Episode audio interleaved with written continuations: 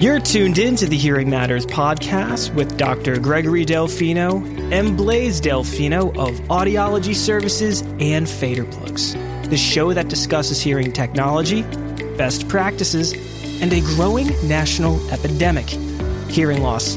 Before we kick this episode off, a special thank you to our partners Oticon, life changing technology, Sonic, every day sounds better.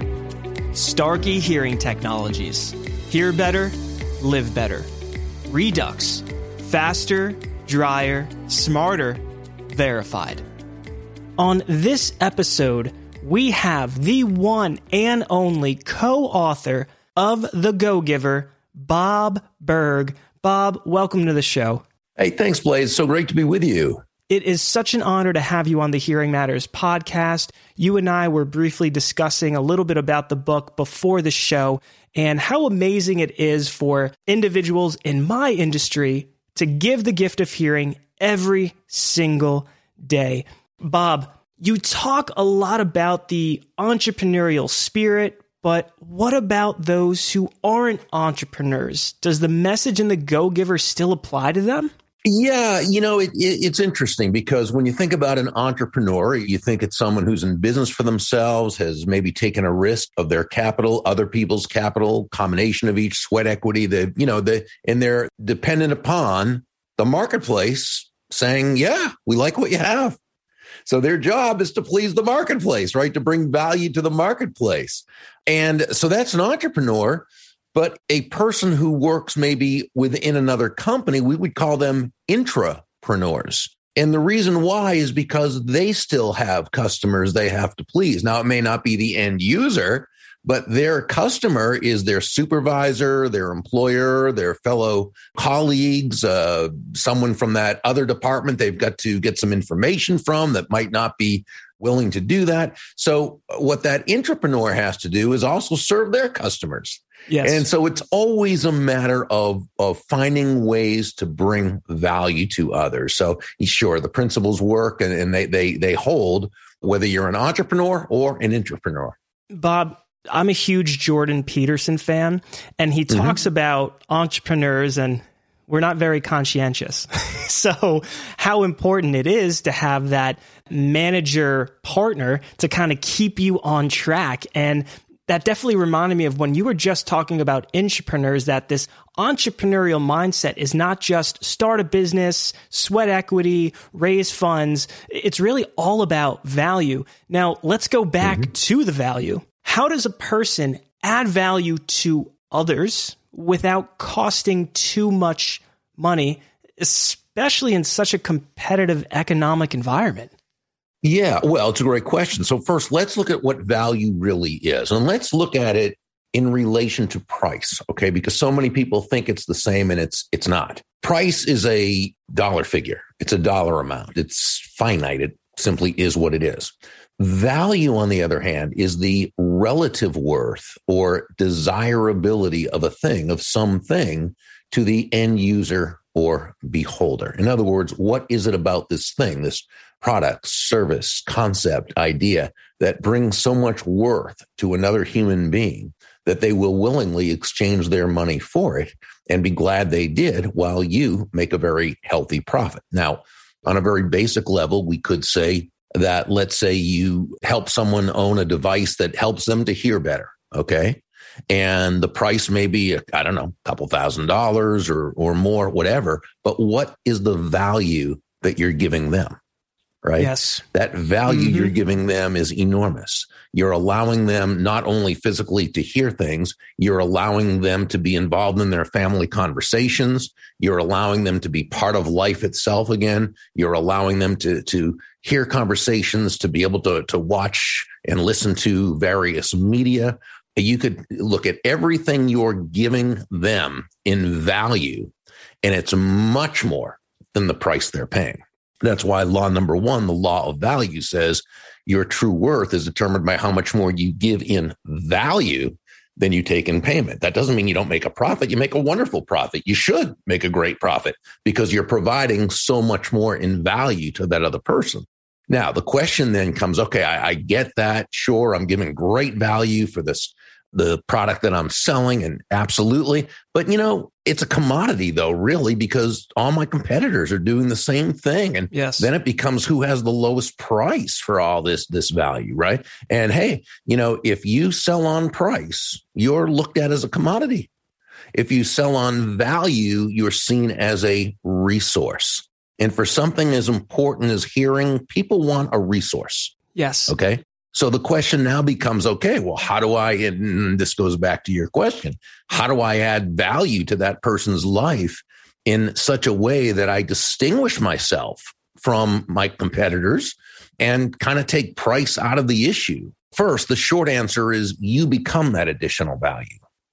You're that value. They're buying you before they're buying the device. Okay.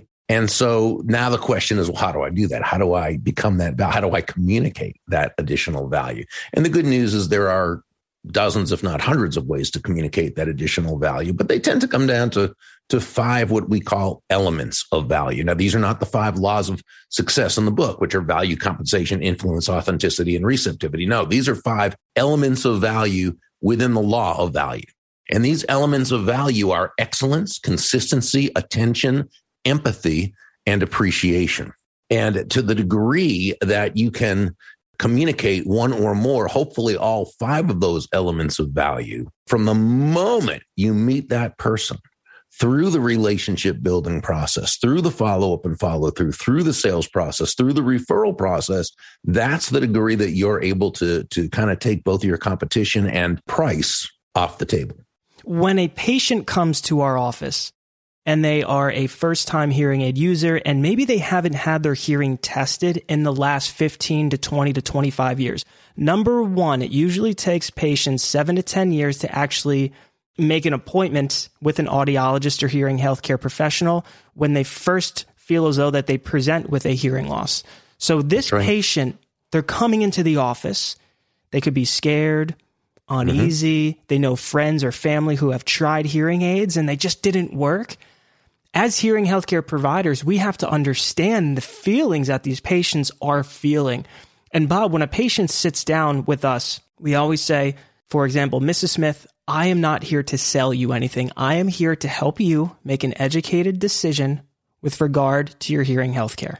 And the stress of they're going to sell me a hearing aid comes down because number one, yes, we do fit hearing technology and we do sell devices, but that's not my main goal, Bob. My main goal is to drive so much value. Mrs. Smith, this is how we can help, and this is how the device is going to help you increase speech understanding, decrease overall listening effort. So, again, that's something that we've been implementing for quite some time. But of course, following reading The Go Giver, providing so much value, resources like this, like the Hearing Matters podcast, to assist them throughout their new hearing journey.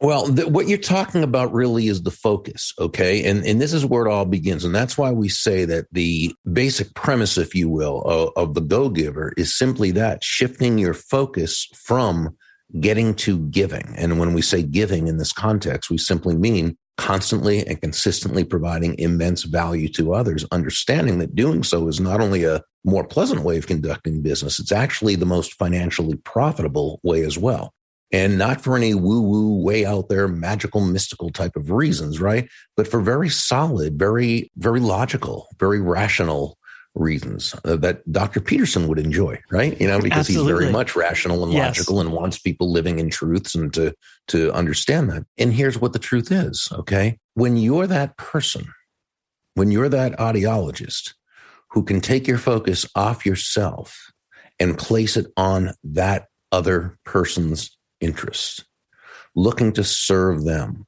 to discover really what they need, what mm-hmm. they want, what they desire. When you can move your focus off of yourself and onto solving their problems, when you can take your focus off yourself and place it on helping to bring them closer to happiness, people feel good about you. People want to get to know you. They like you. They trust you. They want to do business with you. They want to be in relationship with you and they want to tell others about you. And, you know, what you were saying is the, you know, the goal isn't the sale. The goal is the value, right? And mm-hmm. well, that's very true. This is why we say that money, John David Mann and I both say that money is an echo of value. Yes. That's all it is. Money is simply an echo of value. It's the thunder to values lightning, which simply means the, the focus must be on the value you're giving or providing that other person. That's your focus. The money you receive is a natural result of the value you've provided. Is the sale important? Of course it is. It's part of business, but it's really part of helping that other person. Because if the sale doesn't happen, they're not helped but that can't be your focus. The focus can never be the sale. The focus is on helping them help them and communicate that it's of help to them and the sale happens. Bob, one line in the book raised quite a few eyebrows. It's where you and John wrote, Does it make money? And it's not a bad question. It's a great question. It's just a bad first question. Uh, I right. think a lot of entrepreneurs, especially when in the startup phase, might uh-huh. disagree with you. And they might even say it's the only question when it comes to business. Otherwise, you're just naive. So, what do you two mean? Let's take a quick break. Running a private practice is challenging and it's especially difficult if you're using a management software system that's out of date or doesn't really fit your needs. As a former private practice owner, I personally found Sycle to be such an incredible tool that is easy to use and is really in the best interest of my patients. Sycle provides you with industry specific workflows and features for a smooth running front office. And if you've been listening to the Hearing Matters podcast, you will know that I believe that the front office staff is really the most important position in a hearing care clinic. Learn more at sycle.com. That's S Y C L E.com. Enjoy the rest of the episode. Yeah. So so here's how I would respond to them, okay? Understand that nobody is going to buy from you because you need the money. Nobody's mm. going to buy from you because you want the sale to happen. Nobody's going to buy from you just because you think your product is great. Okay. And nobody's going to buy from you just because you're a really nice person, which you probably are. People are going to buy from you only because they believe they will be better off by doing so than by not doing so. And that's the only reason why anyone should buy from you or from me or from anyone else. So if you lead with your first question being, will it make money? Well, that's about you. They're not interested in that. Instead, the best, and remember, we didn't say asking if it will make money is a bad question. We said it's a great question. Pindar, the mentor, told you, oh, great question. Just a bad first question. First ask, will it serve? Mm. So, is there a market for it? And it, by the way, when you're asking yourself that question, if the answer is yes, great. If it's no, you've got to ask yourself, am I willing to put the time, money, and effort into creating a market for it? And you might be, might not be. That's a personal choice. Um, but you first got to live in truth and ask, is there a market for it? Will this product, will it serve? Will people want it? Because if it serves uh, and people want it, well, that's what's going to cause the sales to happen. But then you've also got to take it a step further, though, right? You've got to ask, will it make money? Because it can serve, you can have everybody wanting to buy it. But if it's not profitable, then what you've got is a very, very expensive hobby. Yes. Okay. So asking if it will make money again is a great question. It's just a bad first question. First ask, will it serve? Bob, that reminds me a lot of the Starkey Hearing Foundation. Bill Austin is the founder of Starkey Hearing Technologies. He founded the company in 1967, and Starkey Hearing Technologies is the world's privately held hearing aid manufacturer. The question of will it serve? That is what Starkey as a company has been built on. Mm. They have fit millions of individuals with hearing instrumentation with hearing aids, mm. children, adults, and the foundation is an extension of Bill Austin's heart. And it's incredible because when you have companies like Starkey, you are leading with the heart. And when you lead with the heart and you are giving without expecting anything in return, that is when amazing, incredible things happen. Because if you give with the expecting of getting something in return, that's not giving, that's manipulation. Yeah, you know, I think really in in a sense, I would even say it's giving without the attachment Mm. of having to receive because i i actually i want people to have positive expectation okay i want you to know that if you go out there and serve that you're creating that benevolent context for your success not again not for any magical mystical reasons this is how the world works when you go out there in the market and you provide value and remember value is always in the eyes of the beholder. It's what they believe to be of value Mhm. not not what we believe to be of value. It's what they believe to be of value.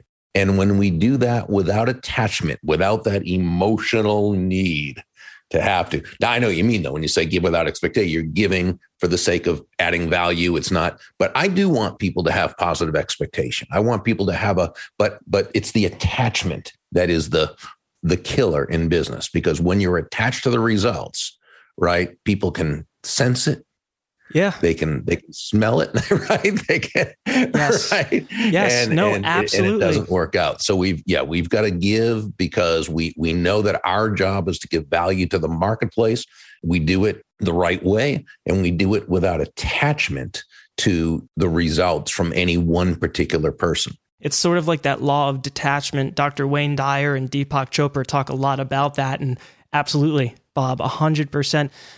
Bob, out of curiosity, are there misconceptions about what being a go giver is? I mean, the name itself almost implies that you give constantly. Can you be taken advantage of that way? For example, how does a go giver tell people, no, I don't want to do that? So so let's there's a few questions in there. So let let's kind of take them one at a time. The first is are there misconceptions about being a go-giver? I think when people haven't read the book and they they just read the title, then yeah, I think it's naturally think, oh, you're just giving yourself away, right? Or you're not making a profit. Well, obviously that's not true. You couldn't stay in business very long. In fact, go-givers tend to be very, very profitable because remember, they're selling not on low price, they're selling on high value. Mm. Okay.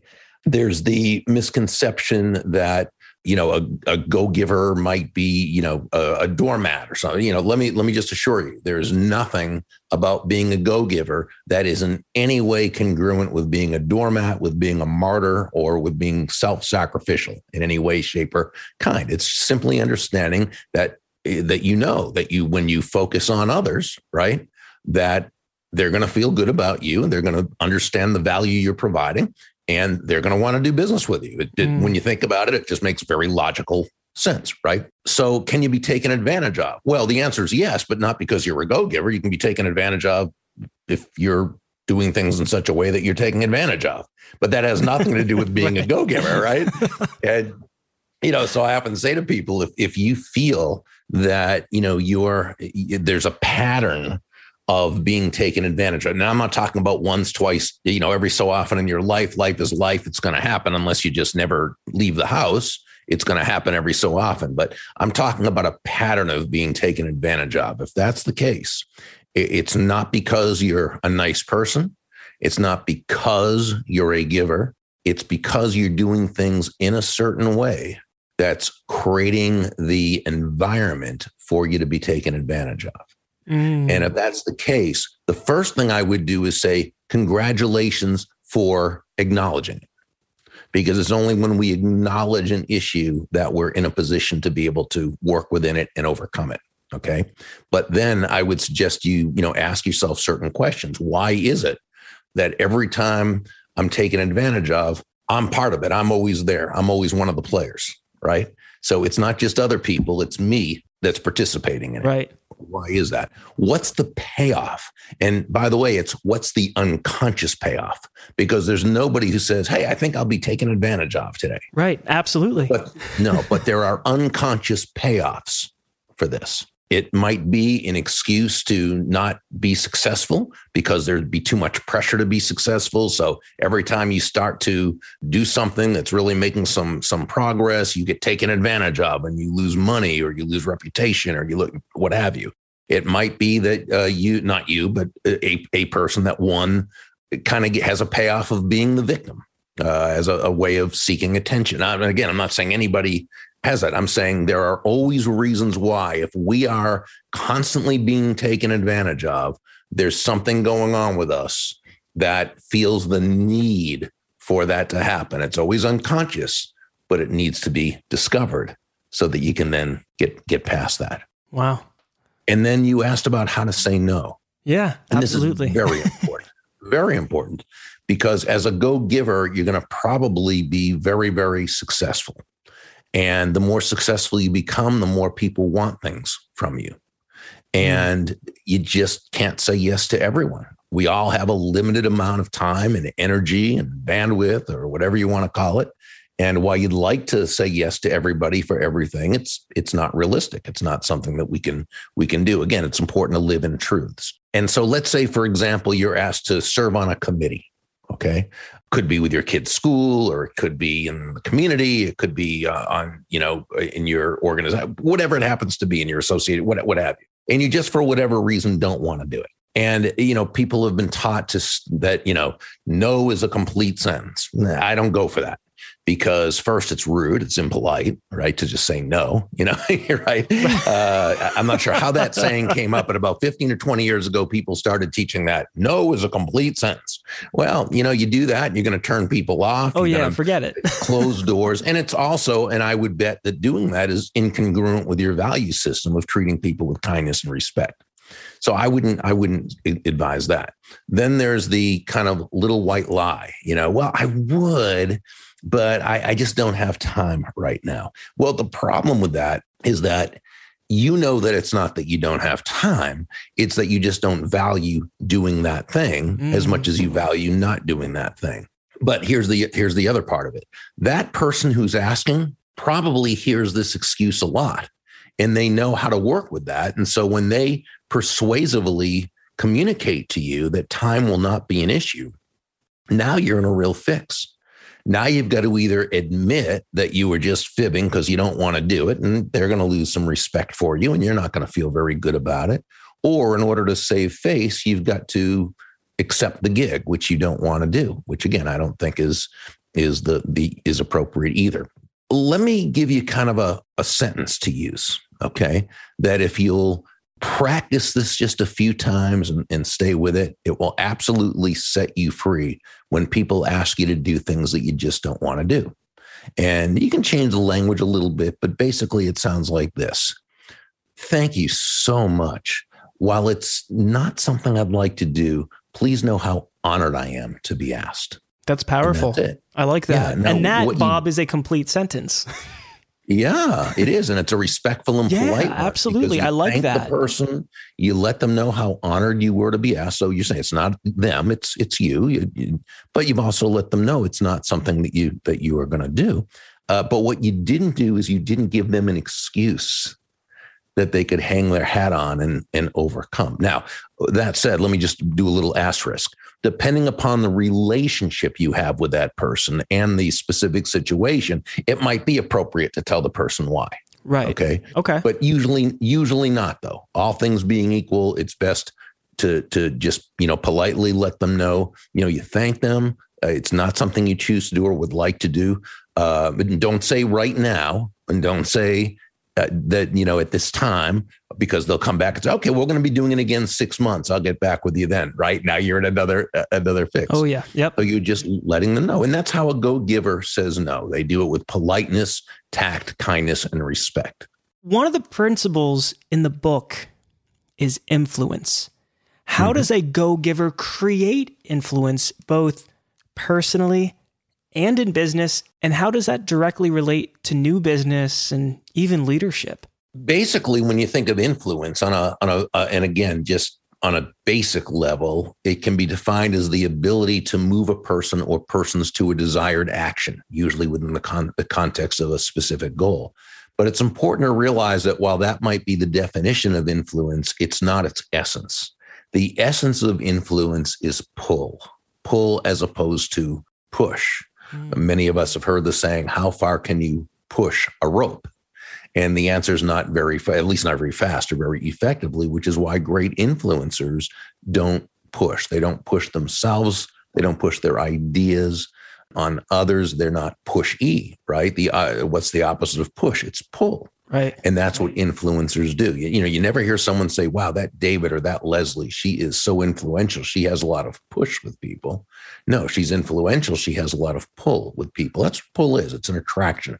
Great influencers attract people first to themselves and then to their ideas. Now, the question is, how do you do that? Okay. How does this pull manifest itself? And this aligns with law number three from the Go Giver, the law of influence, which says your influence is determined by how abundantly you place other people's interests first. Again, not in a self sacrificial way. It's simply understanding that, as Joe, the protege in the story, learned from several of the mentors, the golden rule of business, of sales, is that all things being equal, people will do business with and refer business to those people they know, like, and trust. Yes. And there's no faster, more powerful, or more effective way to elicit those feelings toward you from others than by genuinely and authentically moving from an I focus or me focus to an other focus. So the great influencer asks themselves questions such as, how does what I what I'm asking this person to do, how does it align with their goals? With their needs, their wants, their desires? How does what I want this other person to do, how does it align with their values? What problems am I helping them to solve? Again, how am I moving them closer to happiness? And when we ask ourselves these questions thoughtfully and intelligently, again, genuinely, authentically, not as a way to manipulate another person into doing our will, but as a way of building everyone in the process, now we've come a lot closer to being influential. Bob, I want to thank you so much for coming on the Hearing Matters podcast.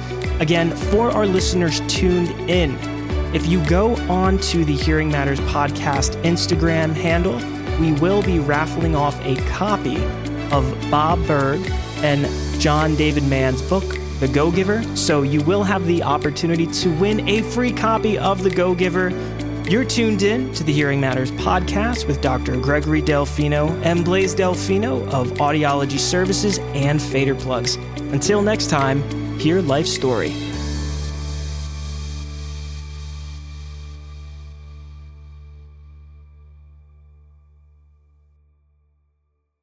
Thanks again for tuning in to the Hearing Matters podcast today. I'm your host, Blaise Delfino, and on behalf of our entire team, thank you so much for the support. Truly, it means so much to us. Head on over to the Apple Podcast app and share your thoughts. What did you like most about this episode? And what do you like most about our podcast? Five star reviews are always appreciated. And also head on over to Instagram, hit that follow button, and let's connect. And as a team, we can continue to help our community hear life story.